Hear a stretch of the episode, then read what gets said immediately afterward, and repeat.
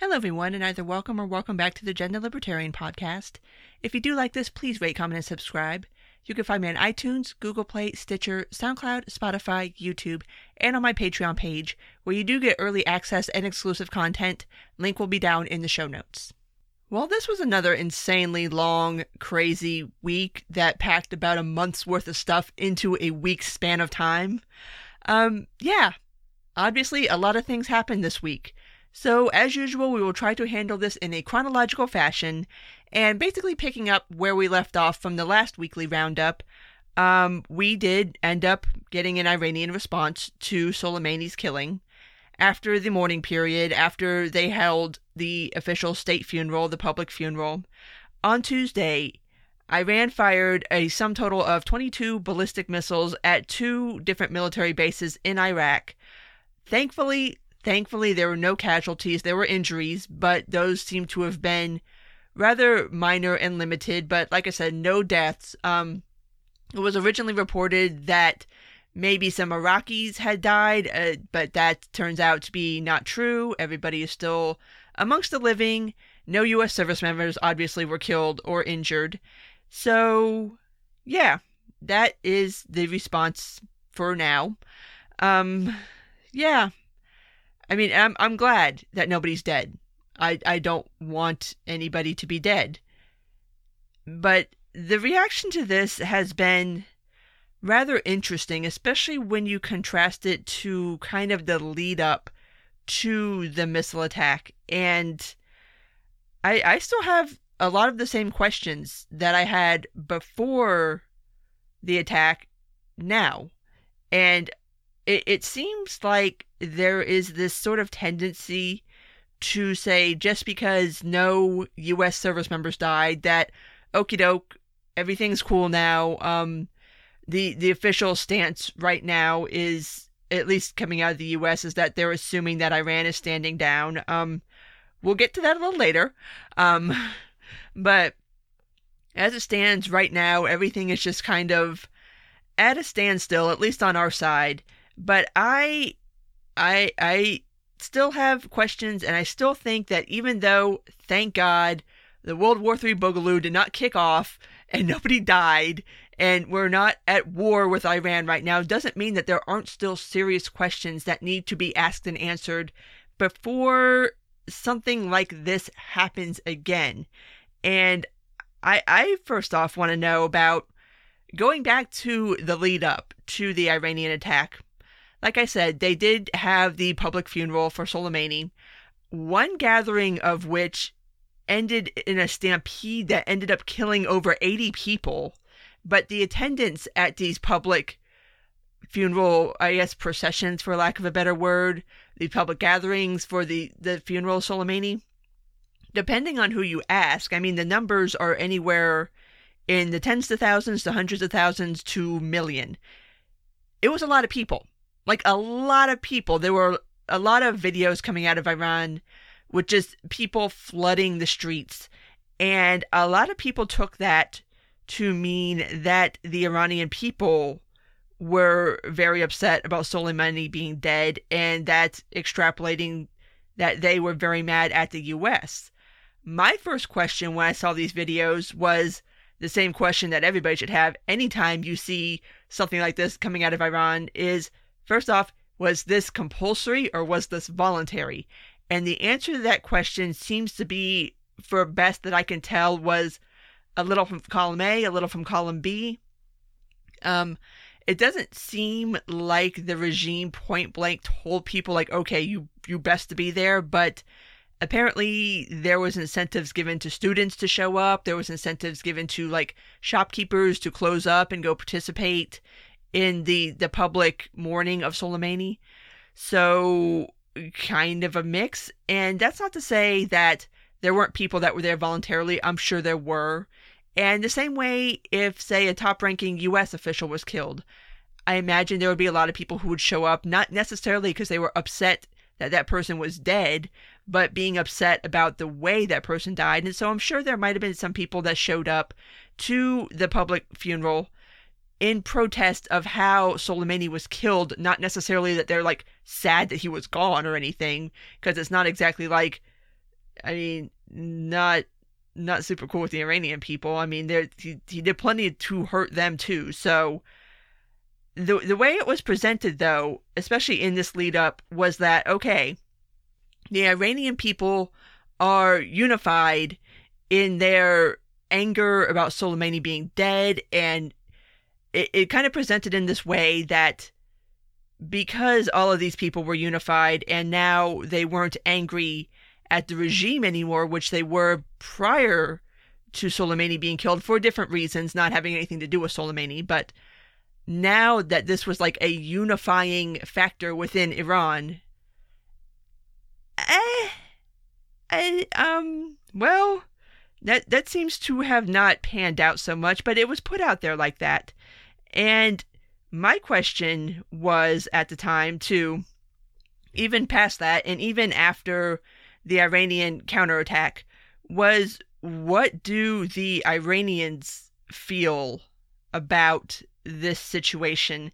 And again, I, I, we got an answer to that in a way that is both horrifically tragic and very illuminating.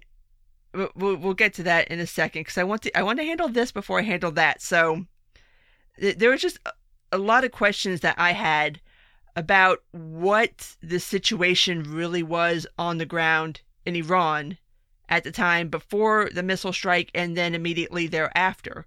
Because my fear was that if the reports were true that the Iranian people were a little more unified in their anger towards the US now and turning away from their anger from the regime, that this particular missile strike would not satisfy that anger because, like I said, nobody was killed, nobody died. So I would imagine that if the Iranian people were genuinely deep down their heart of hearts upset about Soleimani being dead, that this would not satisfy that sort of retaliation that you would expect people to want if if it were us basically if it were the US I don't think that say if the shoe was on the other foot and Iran killed, I don't know, Pence or Esper or Pompeo. And then we just launched a missile strike that didn't really hurt them and certainly didn't kill anybody. I don't imagine the American people would be very pleased with that.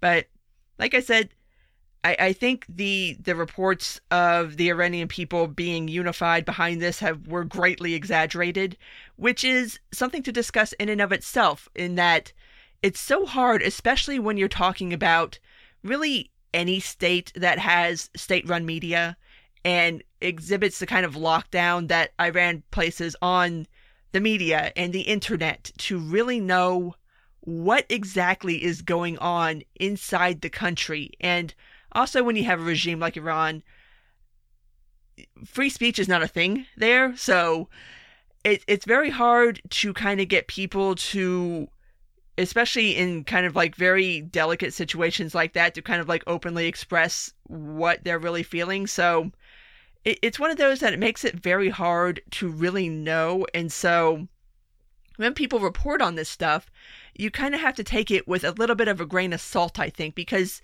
like i said there's just there's just it's so hard to know for a fact because all of the avenues are cut off and for what it's worth iran did cut off access to the internet for its citizens in the wake of this. So, I mean, Iranians are very, very resourceful in that they're used to the regime kind of cutting it on, cutting it off, cutting it on, cutting it off. So they're really good at still being able to get information in from the outside, but it makes information from the inside getting out to be quite difficult.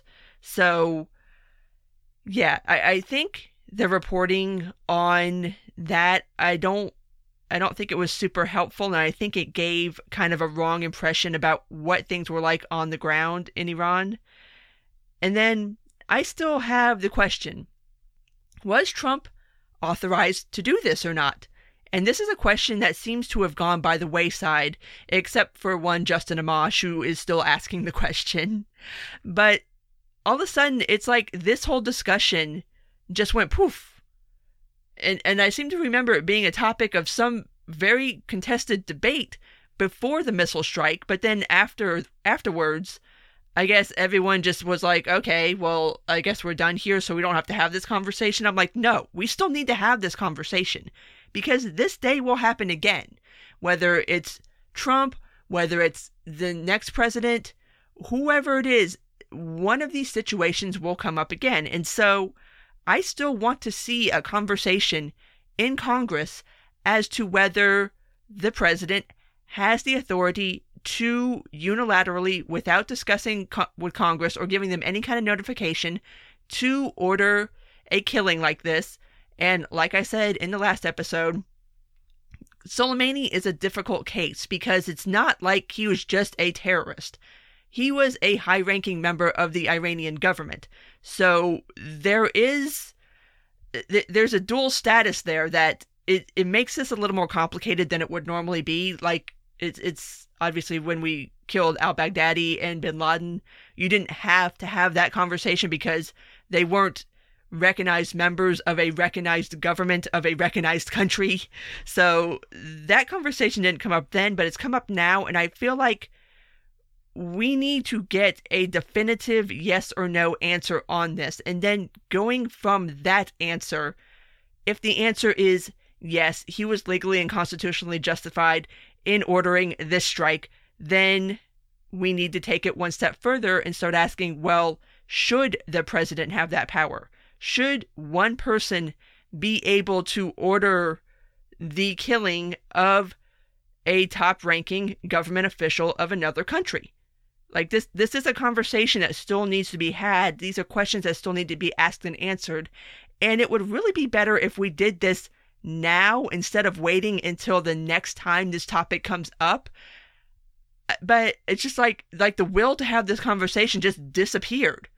And I'm just sitting here like I'm I'm still got questions, guys. I we, um still still big constitutional questions here. Still big legal questions here. Can can can we have this conversation maybe? But like I said, there's there's this like feeling that everyone's just like, okay, well this is done, let's all move on. It's like no, there's still there's still a lot to unpack here. Still a lot to unpack and kind of figure out not only from that perspective of was Trump legally allowed to do what he did, but also now, for what for what it's worth, I mean, just because nobody died doesn't mean that Iran did not shoot ballistic missiles at places where U.S. service people were.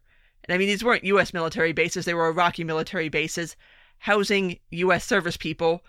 And, and that's a whole nother conversation right there. Is is Iraq going to be made to be the battlefield between any kind of actual hot battle between the US and Iran? That's a conversation that needs to be had, especially since Iraq has now asked twice, twice for the US to leave. One, they did the resolution saying that they're ready to um start winding down foreign military involvement in their country. And then apparently the the not Iranian, the Iraqi president had a conversation with Pompeo and basically asked him, okay, so what's the drawdown plan here? Basically asking again for the U.S. to leave Iraq.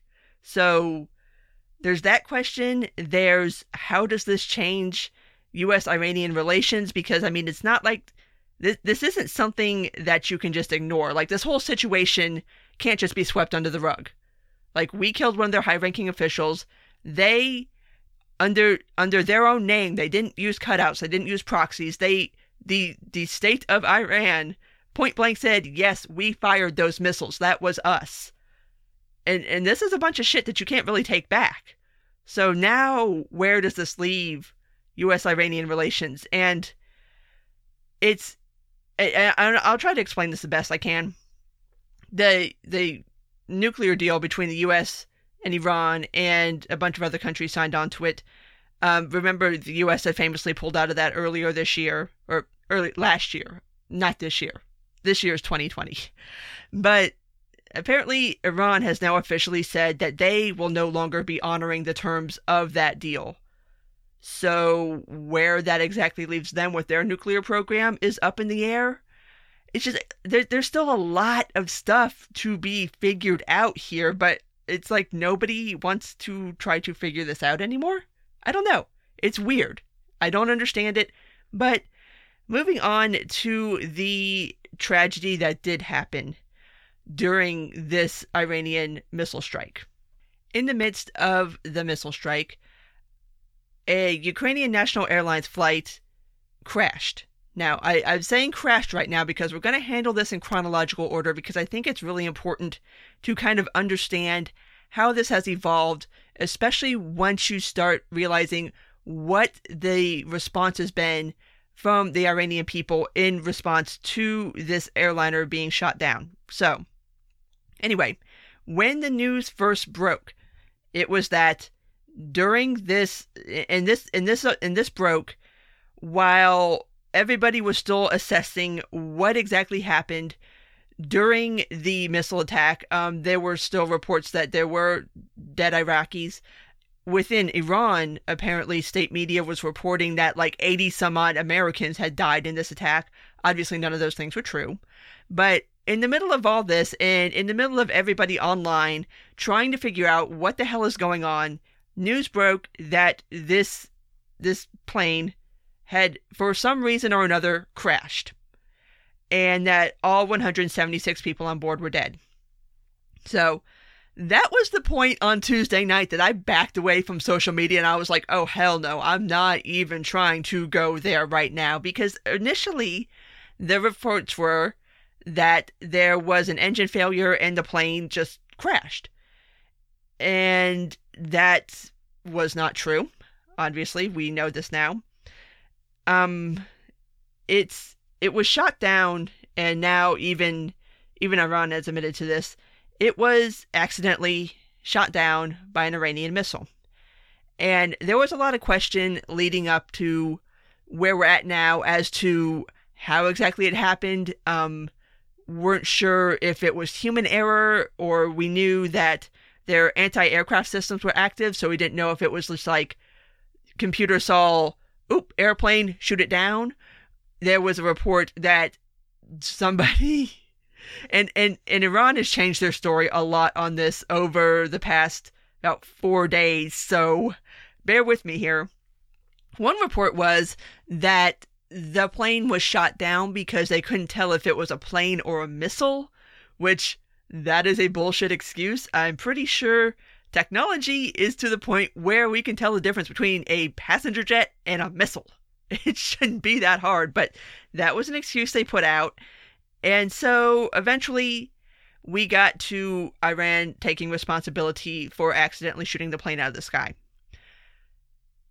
I put emphasis on accident because I genuinely believe, I mean, barring any kind of new information coming out, that this was an accident. I don't think that this was intentional. I, I it just, it's a horrible, horrific, tragic accident, which underscores why, why, why, why you have to be so careful when you start doing these sorts of things. It's just like, oh my God. Because now there's 176 dead people. So, what Iran ended up doing is when the plane went down, um, I'm not quite sure who they sent in, but somebody got sent in and I mean, they nabbed the black box. They started cleaning up the site. They basically tried to do as best as one could a cover up, which of course you can't fully do a cover up in this day and age. It's 2020. Obviously, everybody's going to notice the plane was shot out of the sky. Like there's video of the of the missile hitting the plane. I, there's there's no way to kind of contain certain kinds of information. Like that's just going to get out. But they tried to scrub it as best they could, and then there was a lot of kind of hemming and hawing about what really happened. Was it this? Was it that? And then at one point, Iran was saying that they did not shoot the plane out of the sky and that they were not taking responsibility for it. And which at that point was already ludicrous because that was after the point where both the US and Canada had already officially said that, yeah, it, it was Iran. It was one of their anti aircraft missiles. But they tried it. They tried it. And so like I said, I just I don't think it was on purpose. I do think this was just a horrific horrific accident and there's a lot to discuss there as to why, in God's name, was this plane even in the sky at that time? Like, it, I mean, obviously, this was during a, a missile attack, so why the fuck was there a passenger jet taking off from the airport in the middle of all this? There, there's what, what, what, the what? Like, what the hell just happened? Like, so much communication breakdown, and the the man responsible for actually firing the missile, because apparently it wasn't the anti-aircraft system that did it. It was somebody who made a mistake and was you were in this heightened situation and either through miscommunication or misinterpretation or whatever it was uh, shot this plane down. And he, this dude genuinely seems remorseful. He said that he wishes he was dead. So i mean i i feel bad for him because this is this is what happens people and this is why i'm not down with this argument of doing certain things, especially like this, as deterrent sort of things. And uh, obviously, these were Iranian missiles. And if one wants to assign blame as to whose fault this is, obviously it's Iran's fault. I mean, it's their missiles. They shot it out of the sky. They admit to that.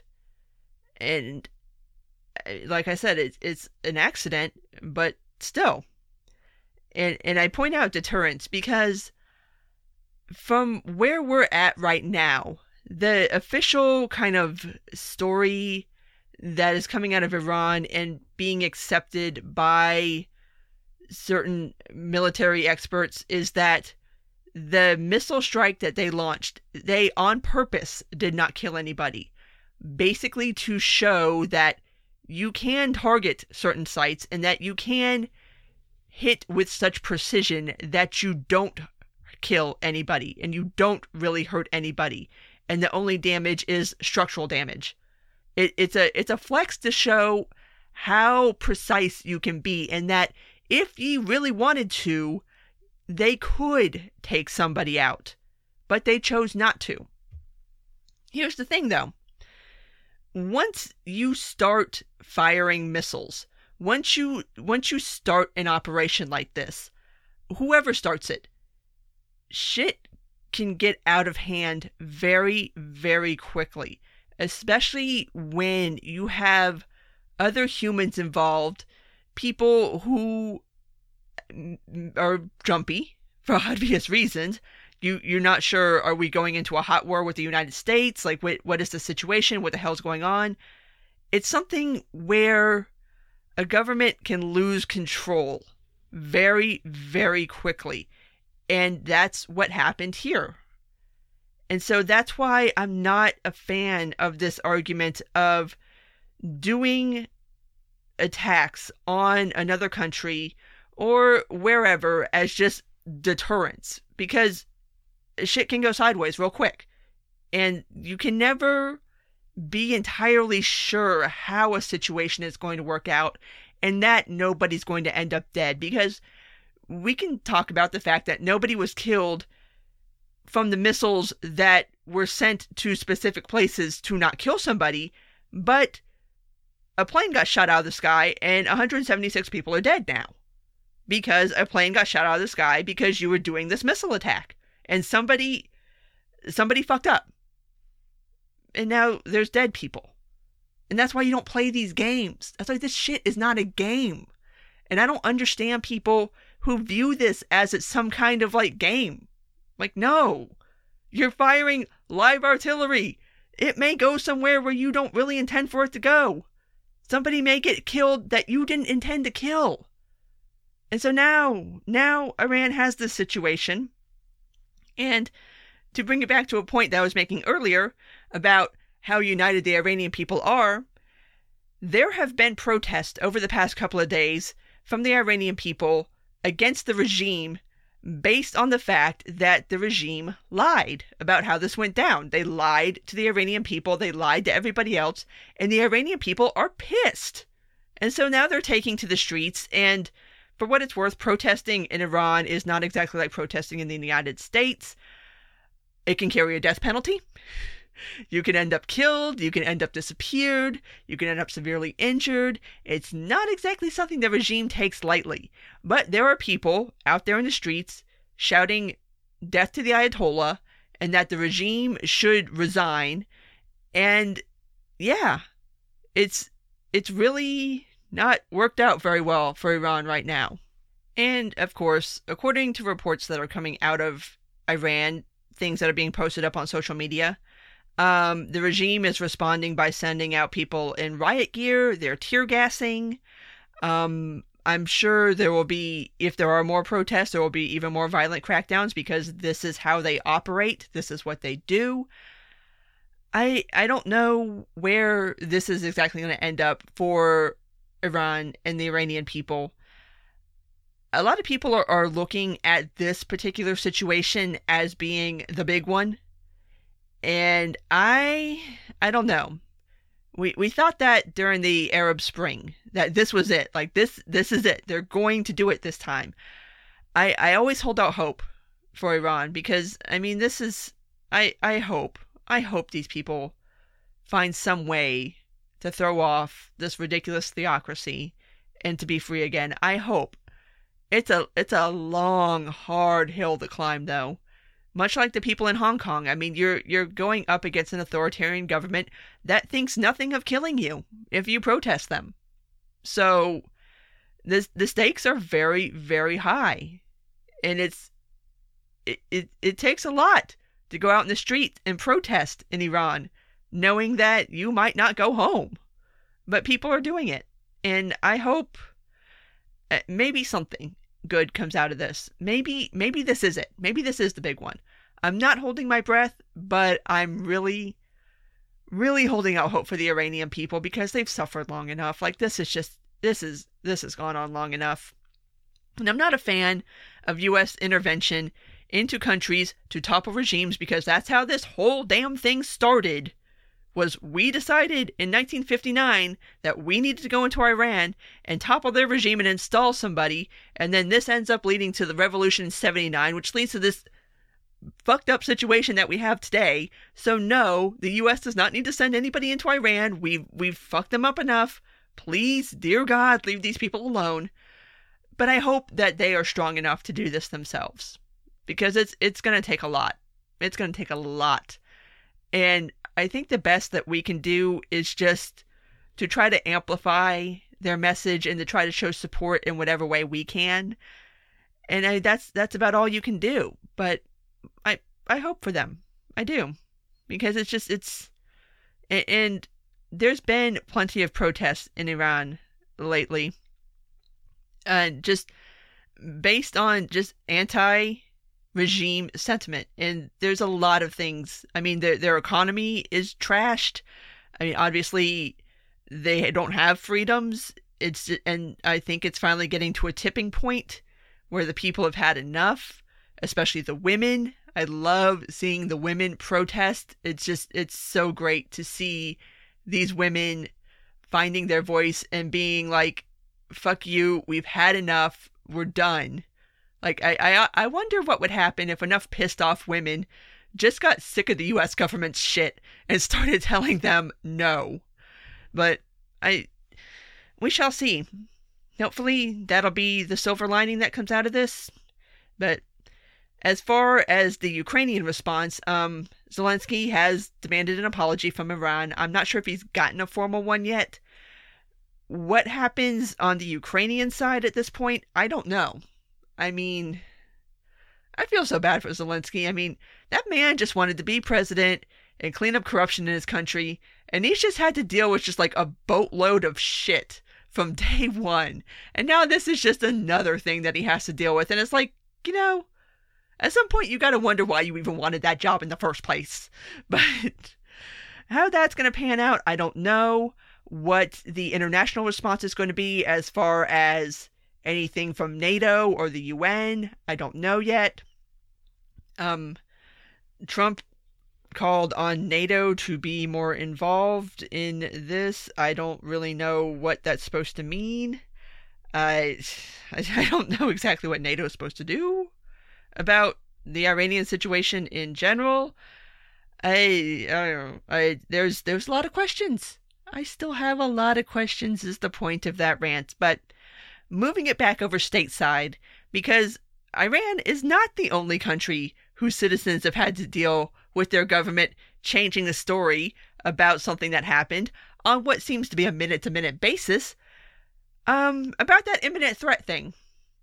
Yeah, so if you'll remember, and, and I think I touched on this on the last weekly roundup, the excuses for why the Soleimani killing had to be done right now have changed and kind of morphed, and we've gone from kind of it being a response to the Iranian attack on a U.S. contractor to it being a response to the embassy attack, to it being a response to an imminent threat.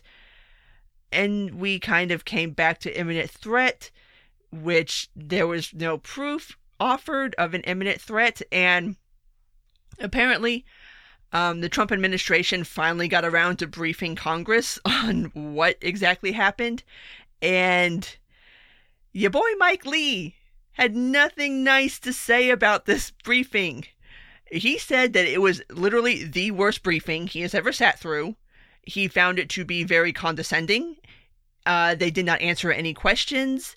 Uh, basically, the the whole vibe that I got from what Lee was saying was that basically they the those who were there to speak to Congress seemed to view this all as a giant waste of time. And so, yeah, Lee was pissed. Rand Paul was pissed and they both said so publicly.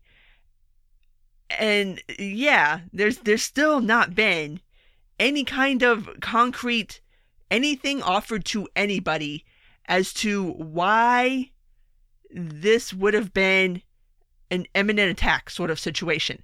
Nothing has been offered. So, in light of that, Trump holds a rally. He says during this rally that he ordered the killing of Soleimani because there was apparently apparently four embassies that were set to be attacked in the near-ish future. Um, well, Esper had to go on the TV today and admit to the fact that there's no intel that even remotely specifies anything of that nature. And he went on and elaborated that, well, it wasn't that we had any kind of workable intel on this. It's just we felt like this, like something was going to happen.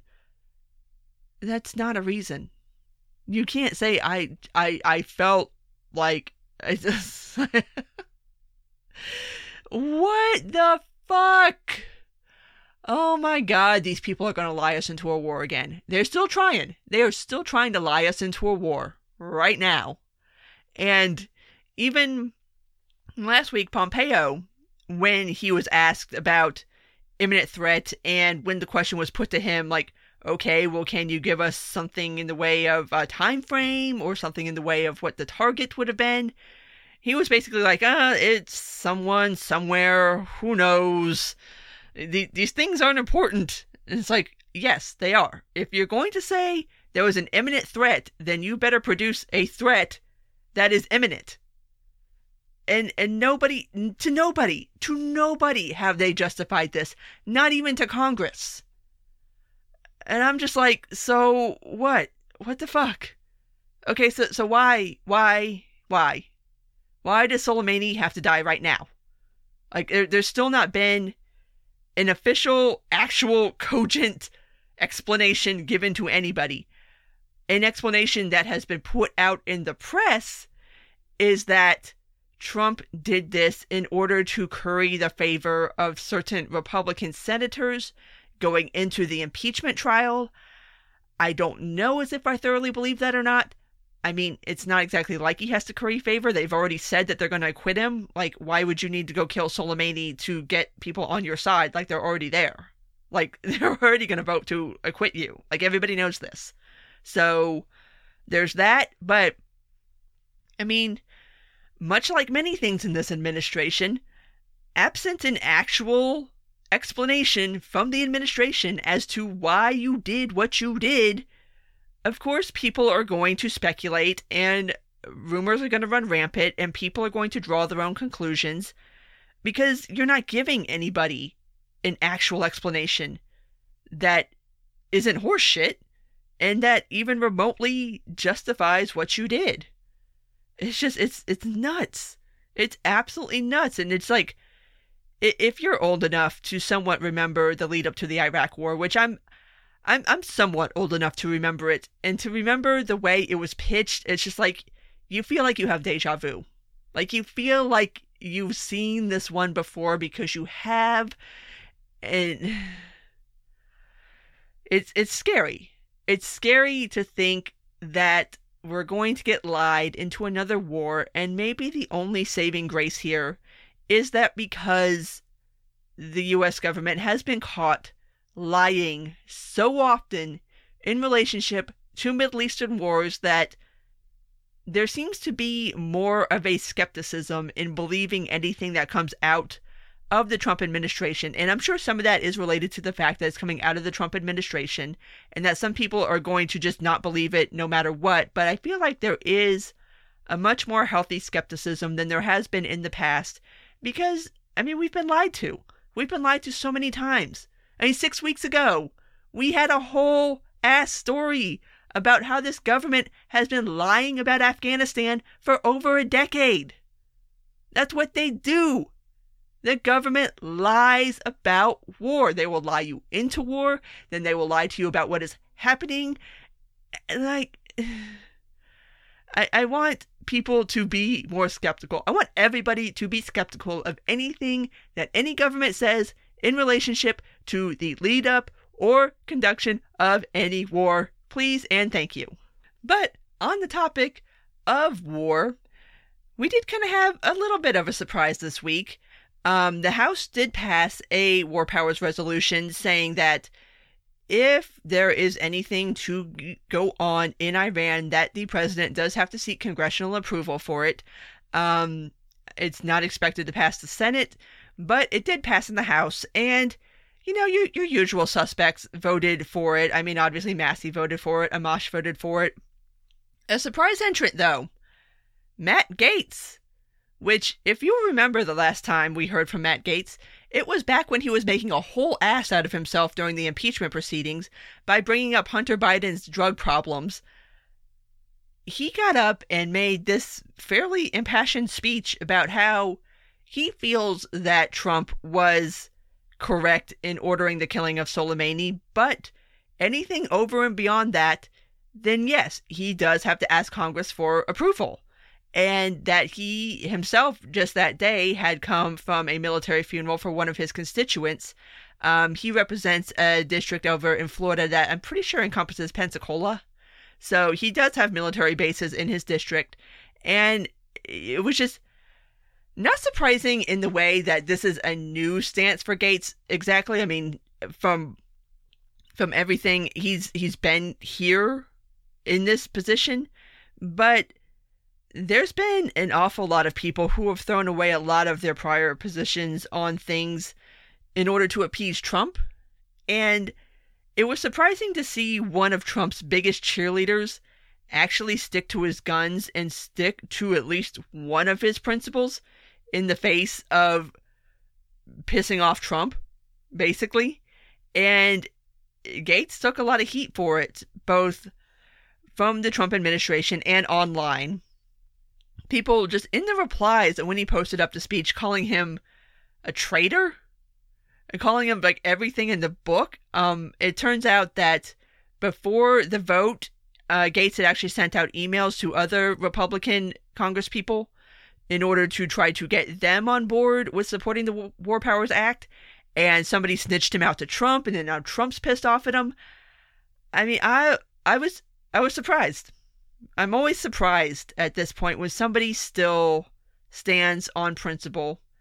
And so Matt Gaetz does deserve a round of applause for this, for standing up and saying what we all know to be true, which is that Congress needs to take back their war powers and that something needs to be done. There needs to be a line drawn. This needs to start happening, and that there needs to be more people, even on the Republican side, saying so, not because you're trying to score points or you're trying to, to go viral or, or make a name for yourself, but because it is the constitutionally correct position. It's right there in the Constitution. And it's time for Congress to start taking their powers back from the executive office. It is past time. So, hooray for Matt for standing up and making a speech that I, I honestly I didn't expect, but I'm happy for. I I'm glad to hear that at least one Trump supporter still has something left in him from how he got elected. But the last thing I want to point out, and that is that um, we've had a nice break from impeachment weeks. But I think our breaks are fixing to come to an end because Nancy Pelosi did officially hand over the articles of impeachment to the Senate on Friday. So I'm not sure. I don't think they've set up a schedule yet for the Senate trial or how exactly the Senate is going to handle this. But I think we will be going back to impeachment weeks here in the very near future. Next week, I don't know. Like I said, there hasn't been a schedule put out, but soon. It's an imminent threat. That is an imminent threat. that I can promise you that we will be talking about impeachment again very soon. So, at this point, I'm going to go ahead and wrap this up because it has been a very long, very stressful, very scary week, and I hope to have less scary weeks in the near future, but I who knows? Who knows? Who knows anymore? We're we're not even halfway into the first month of 2020 and we've already packed in like 6 months worth of shit. it's it's the 12th it's the 12th of January. oh my god, this year, if we manage to make it through this year without dying, I, I think we'll be good. I think that will be considered a, success for 2020. So I'm going to go ahead and wrap this up. At this point, as always, if you did make it this far, thank you for listening. And if you do like this, please rate, comment, and subscribe. You can find me on iTunes, Google Play, Stitcher, SoundCloud, Spotify, YouTube, and on my Patreon page. Take care, and until next time.